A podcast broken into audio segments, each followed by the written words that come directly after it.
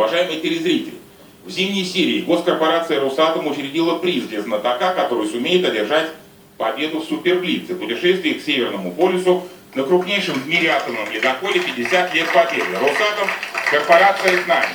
И у нас сегодня в гостях генеральный директор корпорации «Росатом» Сергей Кириенко. Добрый вечер. Добрый вечер. Господин Кириенко, скажите, пожалуйста, а что мы будем делать с путешествием, если господин Грусь не выиграет Суперблиц? Ну, а зачем вы так пессимистически настроены? Я в него верю.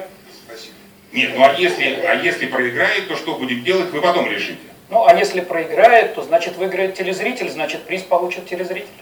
А, сегодня телезритель получит приз. Итак, Инна Лисова из Витебска, во-первых, победила и будет претендовать. Инна, не уходите!